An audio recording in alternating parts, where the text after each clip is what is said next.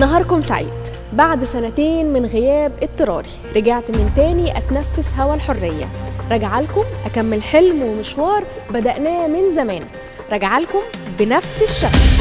إذ أن الأوطان لا تبنى بالسجون ولكن تبنى بالاستثمار في مواطنيها وشعوبها.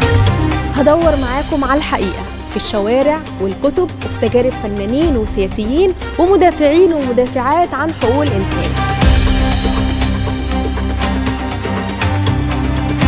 هدور معاكم على المستقبل. في الموسم الثالث من بودكاست 11 مع سلافة مجدي من إنتاج مؤسسة وومن فور جاستس انتظرونا.